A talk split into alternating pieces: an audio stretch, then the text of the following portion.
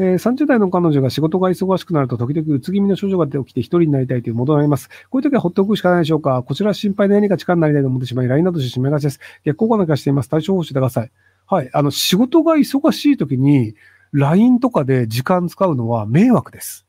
えっと、これは、あの、彼女のためではなく、あなたがやりたいことに相手の時間を奪ってるっていう話なので、なので、逆効果だと分かってるのであれば、ほっといてあげてください。あの、忙しい時に自分のそのなんか、その連絡が欲しいっていう欲望を解決させたいっていう、自分自身の感情のコントロールができないズーさんの問題なんじゃないかなと思います。えー、ひろきさんはポリコレについてどう思いますか？ドラマの力の指輪では黒人のエルフが出て世界観がおかしくなっています。世界観が一番大切だと思います。いや、別に僕、黒人のエルフが出ても黒人の人魚が出てもいいんじゃないかなと思うんですけど、あの、リトルマーメイドで人魚が黒人だっていうので騒ぎになってて、で、僕最初それどうなのかなと思ったんですけど、で、リトルマーメイド見たんですよ。超納得。あの、リトルマーメイドが、その、人魚が黒人になるというのが、要はその、あの、まあ、その、えっ、ー、と、多様性だったりとか、そのなんか、黒人をメインにすべきだという圧力でやったんじゃないかみたいな意見があるんですけど、あれをいかに避けて、平等な状態でありながらこの主人公なんですよというのをディズニーがどう作ったのかっていうところが面白いんですよ。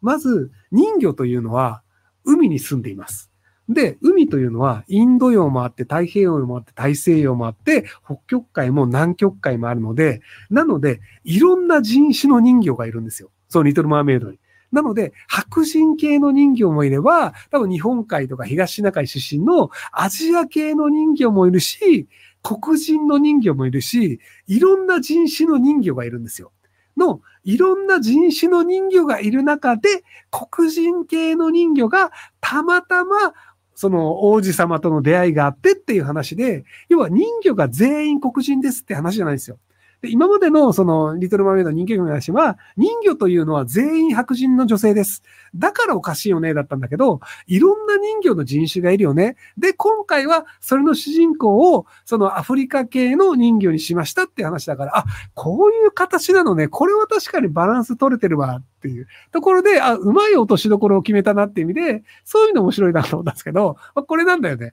そもそも人魚なんていないからねっていう。で、僕は別にあの、白人の人魚の人魚姫もあってもいいし、その黒人の人魚の人魚姫があって、別にあの、どっちの人魚姫があってもいいと思うんですよ。で、それはあの、別にあの、黒人の白鳥の湖を見たい人が見ればいいし、白人の白鳥の湖を見たい人が見ればいいし、アジア系の白鳥の湖を見たい人が見ればいい。それはもうエンターテイメントなんだから、皆さんがお好きなものを見ればいいんじゃないのっていう話なんですよ。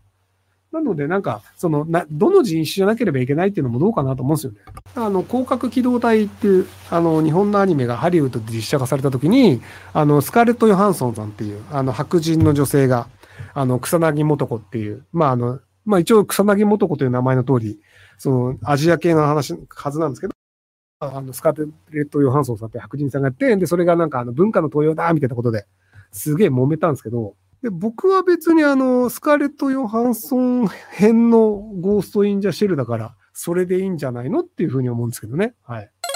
え、虐待を受けて育ち、精神障害者になりましたが、優しい夫と結婚して親族と絶縁して、子供二人産んで今めっちゃ幸せです。ずっと働けなかったけど、今は A 型作業所で3年以上働けていて、夫も低収入じゃないので経済的に安定しました。最悪の育ちだった割には頑張ってるんだと思います。白木さんにも見てもらいたいです。あ、なんかでも、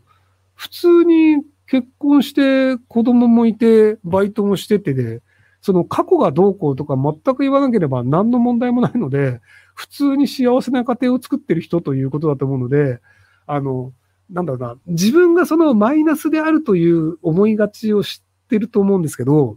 あの、今見てる7222人の中に、この宮おじさんとかこの宮さんとか、ニートとか無職とか、あの、恋人を作ったことがありませんとか、生まれてこの方ずっと一人で住んでいますとか、その、童貞のまま40になりましたっていう人が大勢いるんですよ。っていう人に比べたら、結婚もします。子供もいます。で、別にバイトもしてます。で、すげえ普通に幸せで羨ましい人生を送ってるわけじゃないですか。それがな、なんで頑張ってる方だと思っていますみたいな話になるのかちょっとよかったです。はい。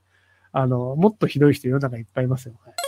えー、アベマ TV でひろゆきさんがバスを腐る事件で論じた内容を参考に C シャープでフェリカカードをキーに画像付きチェックインメールを保護者に送るソフトウェアを作って無料で公開しています。海外ではこの点ソフトは割とあるようですが、日本の保育はシフトメタらず多重チェックで乗り切ろうというギャップを感じます。この点フリーエアについて可能性についてひろゆきさん考え方してください。えっと、あの、構造的には全然ありだと思うので、なので、あの、教育委員会とかに関係のある政治家に話をした方がいいんじゃないかなと思います。あの各保育園が自力で入れるかっていうと、よくわからないから入れられない、無理ですって終わっちゃうんですよ。なので、こういうシステムを入れた方がいいよねっていう話にして、で、それでじゃあ入れなきゃいけないんだったら一番安いところで行った方がいいよねっていうので、無料でもできるよねってなると、じゃあこれ使おうってなると思うので、なので、あの、政治家を使った方がいいんじゃないかなと思います。えー、先日電車内で腹痛で臭めの腸内ガスが漏れてしまいました。OL にらめました。怖かったです。腸内フローラを良くするためにどうしたらいいでしょうか？ひろくさんのご意見をお伺いしたいです。えっと、他人の腸内フローラ食うといいらしいですよ。なので、あの、なんか国によっては先進医療として、あの、他人の肛門から出てきた固形物をカプセルに入れて、で、その固形物を自分のあの、お尻の穴から入れるっていうので、その腸内細菌の構成を変えるっていうのをやってるらしいですね。まあでも、うん、あの結構その腸内細菌自体は、それで変わるという説と、指紋と一緒で時間が経つと元通りになってしまうっていう説もあるんですよ。だからその、あの、食べてるものとかによっても影響を受けるので、なので、あの、辛いものとかばっかり食べると、やっぱりその刺激に弱い細菌っていうのが、あの、だんだん減ってしまうっていうのがあったりして、なので、その、食生活だったり、その生活によって腸内細菌のバランスっていうのは変わってしまうので、一時的になんかお尻の中から何かを入れたとしても、その1週間ぐらいはその入れたものが生き残るかもしれないですけど、その後はやっぱり生活習慣によって元に戻ってしまうんじゃないかなと思うんですけど。とはいえ結構ね、その腸内細菌の影響は大きいんじゃないかというふうに言われていて、その、うつ病になるあの、ある程度のホルモンも腸内細菌が出してるんじゃないかな説っていうのがあったりするんですよね。まあ、もちろん別の病院で、あの病、その要因であの、うつ病になる人とか、その日光浴びてないから、あの、うつ病になる人とかいるんですけど、その腸内細菌の出すホルモン的なもののバランスによってうつ病になってしまうというタイプの人もいるらしいので、なので結構腸内細菌をちゃんと調べるっていうのは、ここ10年ぐらいは進歩するんじゃないかなと思ってます。予防医療に関しては。ちなみにあの、高いヨーグルトとか高いヤクルトとか飲んだからといって腸内細菌が良くなって健康になるわけではありません。僕が知る限りそういう論文はありません。あの、売ってる人たちは、なんか腸内細菌を活性化させるって書いてるんですけど、あの、確かに、あの、何食っても活性化するんですよ。別にオリゴ糖じゃなかったとしても、あの、食べ物の、が入れば、そこの食べ物を分解するので、細菌は、要はその、オリゴ糖とか R1 とかヤクルトが存在しない10万年前から人類の腸内には細菌は生きてたんですよ。で、人間が食べたもので胃とかで分解しきれなかったものは腸で吸収されるんですけど、腸で吸収される前に細菌が分解するっていうのはいくらでもあるので、なので、あの、腸内細菌を活発には飯を食えば活発になります。以上。えー、腸内細菌菌のうつ病説気になりますね。一見非論理的な意見が気がしますが、カマキリの腸に寄生するハリガネムシがカマキリをコントロールし、水に飛び込むという習性を与えることが知られています。同じように人間に寄生する虫や菌が人をコントロールしてもおかしくなそうです。